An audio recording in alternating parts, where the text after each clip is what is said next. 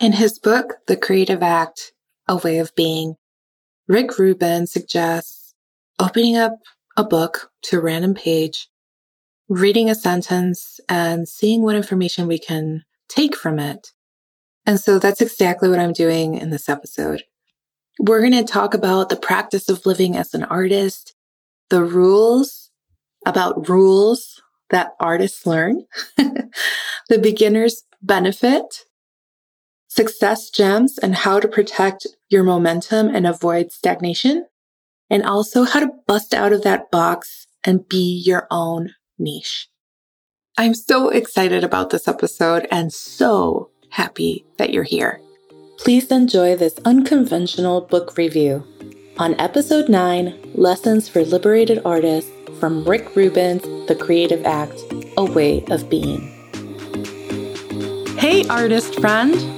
This is Mariana Durst from the Liberated Artist Podcast, a space for unvarnished conversations about selling art online from a place of artistry, integrity, and courage.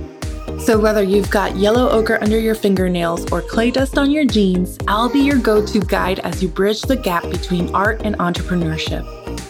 Your art isn't meant to stay stacked against the studio walls. Ready to walk this path together? Let's get started. Hey, liberated artist. Oh my gosh. Well, today I'm running a little experiment and you are coming with me. I wanted to do kind of like a book review episode of this book that I am totally obsessed with. I'm so obsessed with it that I haven't finished it, even though I bought it months and months ago when it came out. And I haven't finished it because I'm so in love with it and I just don't want it to end. So I read it very slowly and I let each page kind of simmer and integrate. And I just let myself absorb all the goodness that it has to offer. The book is called The Creative Act, A Way of Being. The author is Rick Rubin, who I understand is a record producer, but there might be a lot more to his title. But Rick has created this wonderful book. And in one of the first pages that I read, he suggests opening up a page of any book, reading a line, and seeing if we can make any connections with what we're reading. Maybe connections that inspire our work or give us direction. And I thought that that might be a really interesting format for today's review.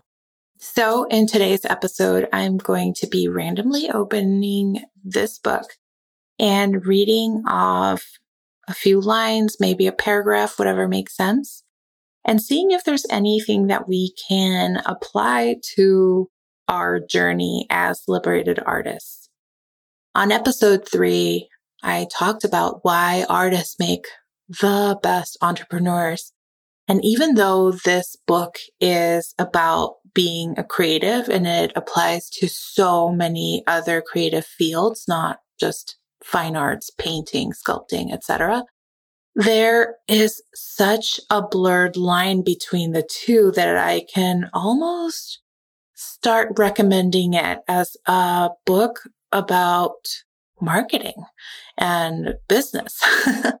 I know it's kind of a stretch. Maybe it is. I don't know. But I'm in this world. My brain is so sensitive and so finely tuned to this idea of art and the artistic process being so in alignment with the entrepreneur process that maybe I'm just reading so much into it. but I think we're going to have a lot of fun today. All right. So ready for the first line? Let's go. Okay. I opened up to page number 47 and at the very top it says, living life as an artist is a practice. You're either engaging in the practice or you're not. Okay. All right, Rick Rubin. That's a very good piece of wisdom that you're sharing with us. So let's discuss. Let's talk about what it means to be in this life and going through our journey I mean, I don't know about you, but it's not like I'm just 100% in the studio doing this one thing. I have a family and roles and responsibilities beyond my actual work with Mariana Dur Studio that require my attention. But just because I'm not in front of an easel or a canvas with a paintbrush in my hand doesn't mean that I stop being an artist. I am an artist. I am an entrepreneur. I have this podcast. I work with clients and I'm always thinking about these things that I am and these roles and these people that I'm interacting or working with. It doesn't stop just because I'm not in the studio. And it's a practice. And this practice is really important to bring it into the entrepreneurship side as well. Because when we truly live entrepreneurship as a practice, it'll allow us to spot opportunities that will let us sell or share our work with more people or in a different way. Sometimes, I don't know about you, but sometimes I might be just kind of wandering and having this question in my mind about what to do next or how to launch something or what offer to create. And one of the things that I really love doing is asking that question before I drift off to sleep at night.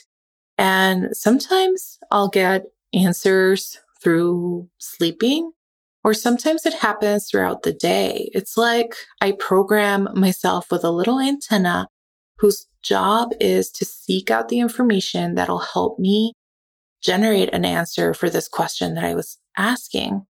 But if I were to not see myself as an entrepreneur when I walk out of my office, then I would not be as finely attuned to receiving this information. So I don't know. That's what I'm thinking about. I wonder what that made you think about. Okay. Time for the next one, which you'll find on page number 97. And this is the last paragraph on that page. I just randomly picked it. And it says, the rules artists learn are different. They are assumptions, not absolutes. They describe a goal or method for short term or long term results. They are there to be tested and they are only of value as long as they are helpful. They are not laws of nature. oh my gosh. And I'm laughing because if you've been listening to more episodes of this podcast before, or you've spoken with me or heard pretty much or read anything that I post online, you'll see how this is just the perfect thing for me to read. If you have been building a website or trying to build an audience on social media, or you're thinking about building your email list, etc., etc., all these things that come with being an entrepreneur and an artist wanting to sell their own work, you'll probably research things, take courses, even classes, workshops, buy books to learn how to do all these things. And something that I really believe in my heart is that these are rules that are meant maybe for the masses, for the general entrepreneurs who are selling a product or a repeatable service or something that doesn't take as much creativity. But it's not so much for artists because the rules artists learn need to be different. They need to be ideas that we test with freedom, that we don't grasp onto and we don't take them as absolutes.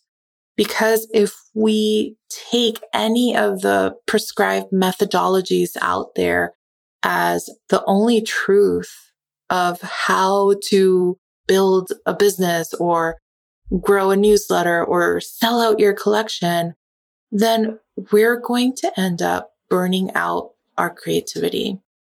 Oh my gosh, this is perfect. This is a hill I'll die on. All right, it's time for blurb number three. Let's see what we get. Innocence brings forth innovation.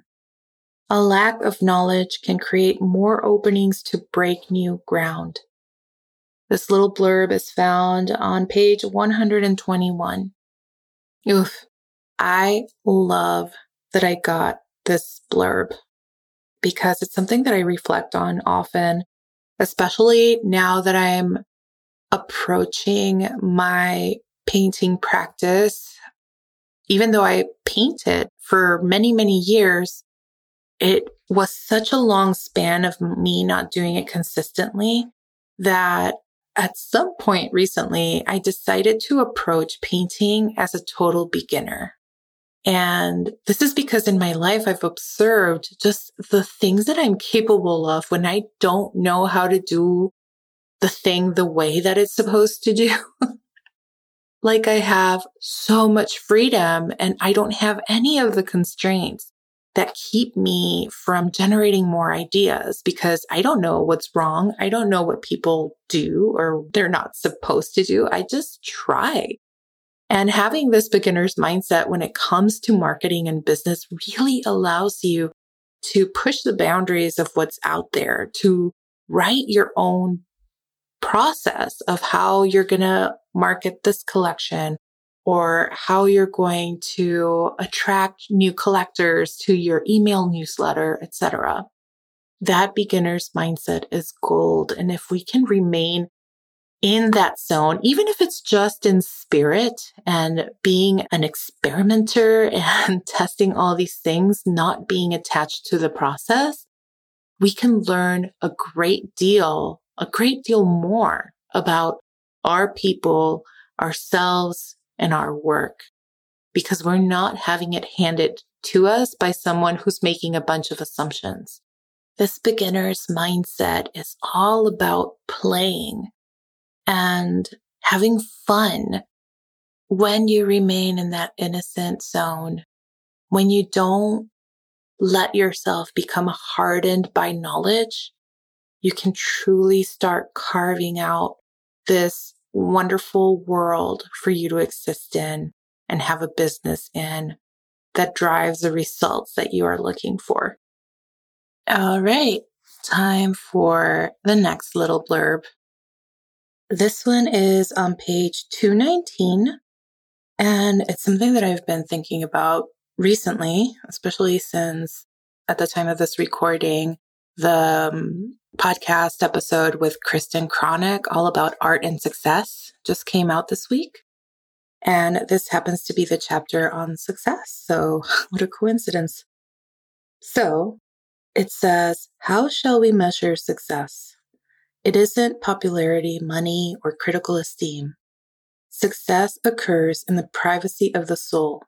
It comes in the moment you decide to release the work before exposure to a single opinion. When you've done all you can to bring out the work's greatest potential, and when you're pleased and ready to let go. Success has nothing to do with variables outside yourself. This has been one of the most generous lessons that I've ever had the pleasure of learning. Probably, I can't say the hard way, but maybe an uncomfortable way. I kind of have this idea of success being a multifaceted gem that you can look through the different facets and depending on which you're looking at is how you feel, whether you feel successful or not. And I truly believe that there are so many ways, so many opportunities for us to find success in everything that we do. And when we are so clear of what success means to us, specifically us, not what we've been told is success, but what we consider success, more of those facets of that success gem are going to be positive and lead to momentum. But if we let those external voices in that say, Hey, if nobody buys any paintings from your collection launch, you're a failure. If you let that voice in, more of your facets are going to turn into that negative tone. And they're not going to lead to motivation. They're going to lead to stagnation and to hopelessness. That's why it's so important to protect those success gems and keep them from being tarnished by other people's metrics or opinions or thoughts. Now, I'm not saying that you should see everything that you do as a success. I don't want to take away that drive for professional and personal development from you. But I do want to maybe make a suggestion, I guess, and I'm making it to myself because I'm kind of thinking about this idea as I'm talking to you right now that we can have different gems for each part of a project that we're working on. For example, we can have a success gem for the creation of the art. And we can look through the different facets of that gem and see, hey, well, did we really communicate what we wanted to? Do we love? Are we obsessed with this work? Or could we have spent more time on it? Could we have clarified the technique a little bit better, etc. And then once you're happy and you're ready to release this work into the world, that creation success gem gets tucked away and put away in a little box of gems. And then once you work on the marketing plan and the launch, you can have another success gem that you look through. And so this one you can say, you can look through the different facets of did I show up how I wanted to? Did I conquer my fears? Did I do something that felt courageous? Did I try something different? Did I put myself out there like I wanted to? Did I elevate this work like I wanted to? And that in of itself is another gem, right? And then you can put that little gem once you launch your collection and you're working on that launch, you can pull out a different gem, which is kind of the more results oriented gem that you can look through and say, okay, did my list grow? Did I get some sales? Did people connect with the work? Did I get a lot of responses or comments, etc.?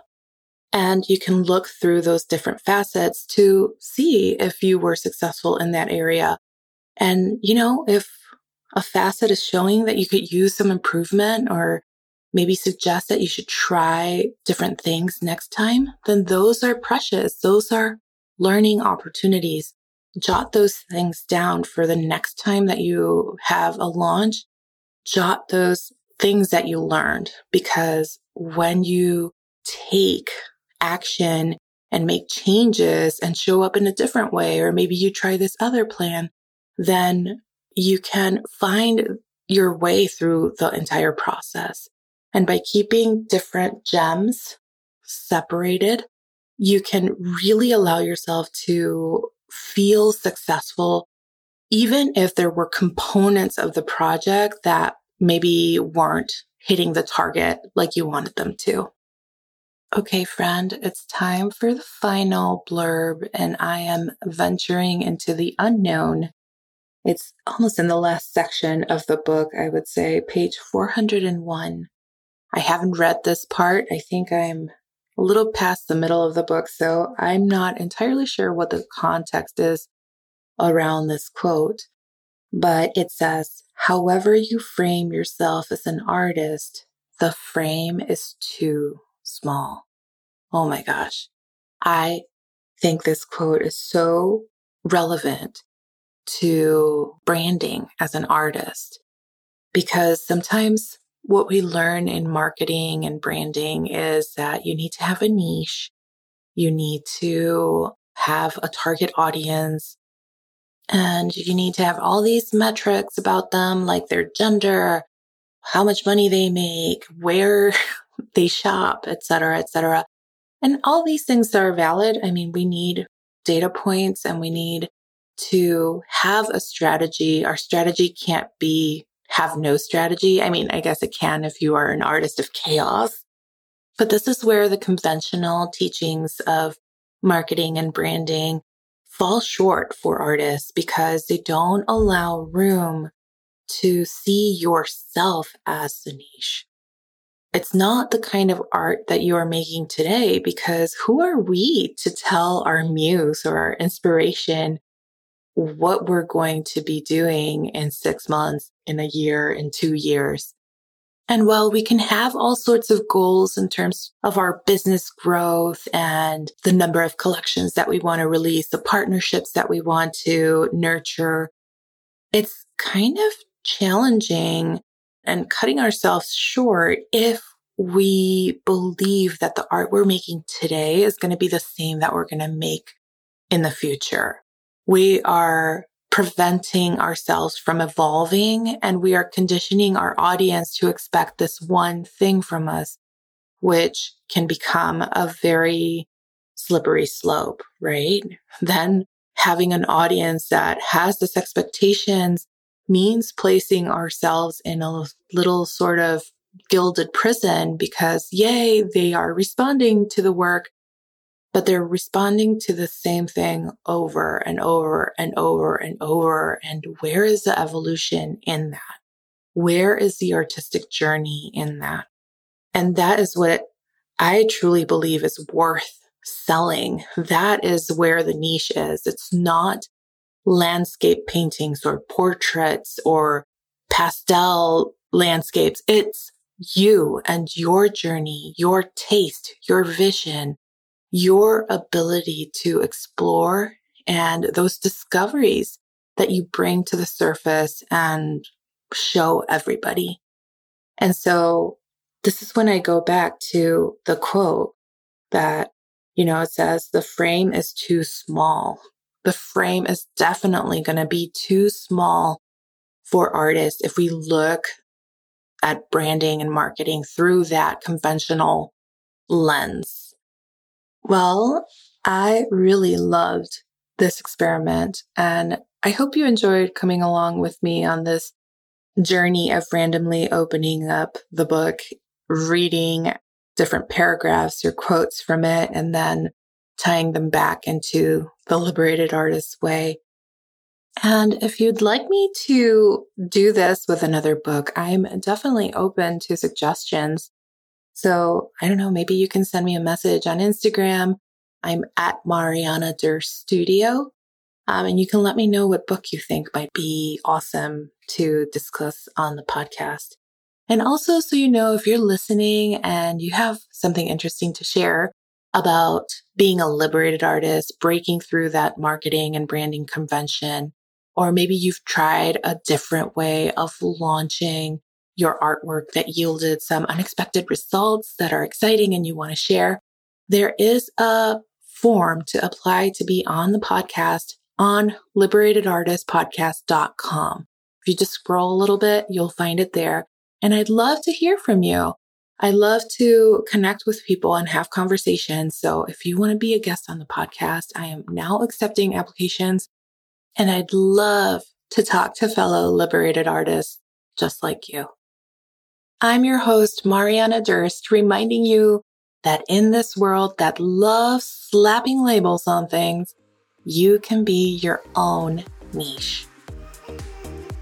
Today's episode was brought to you by Mariana Durst Studios' prolific and profitable artist quiz. A quick quiz to assess your marketing prowess, learn your superpowers, and get a personalized plan to overcome overwhelm and get your art seen and sold.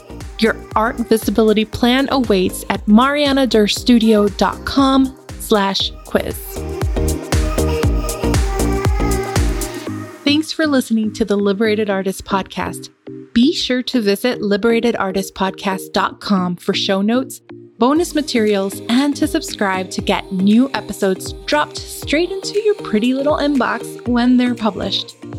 If you enjoyed today's podcast, I invite you to follow or subscribe to the show wherever you're listening so that new episodes magically appear on your feed.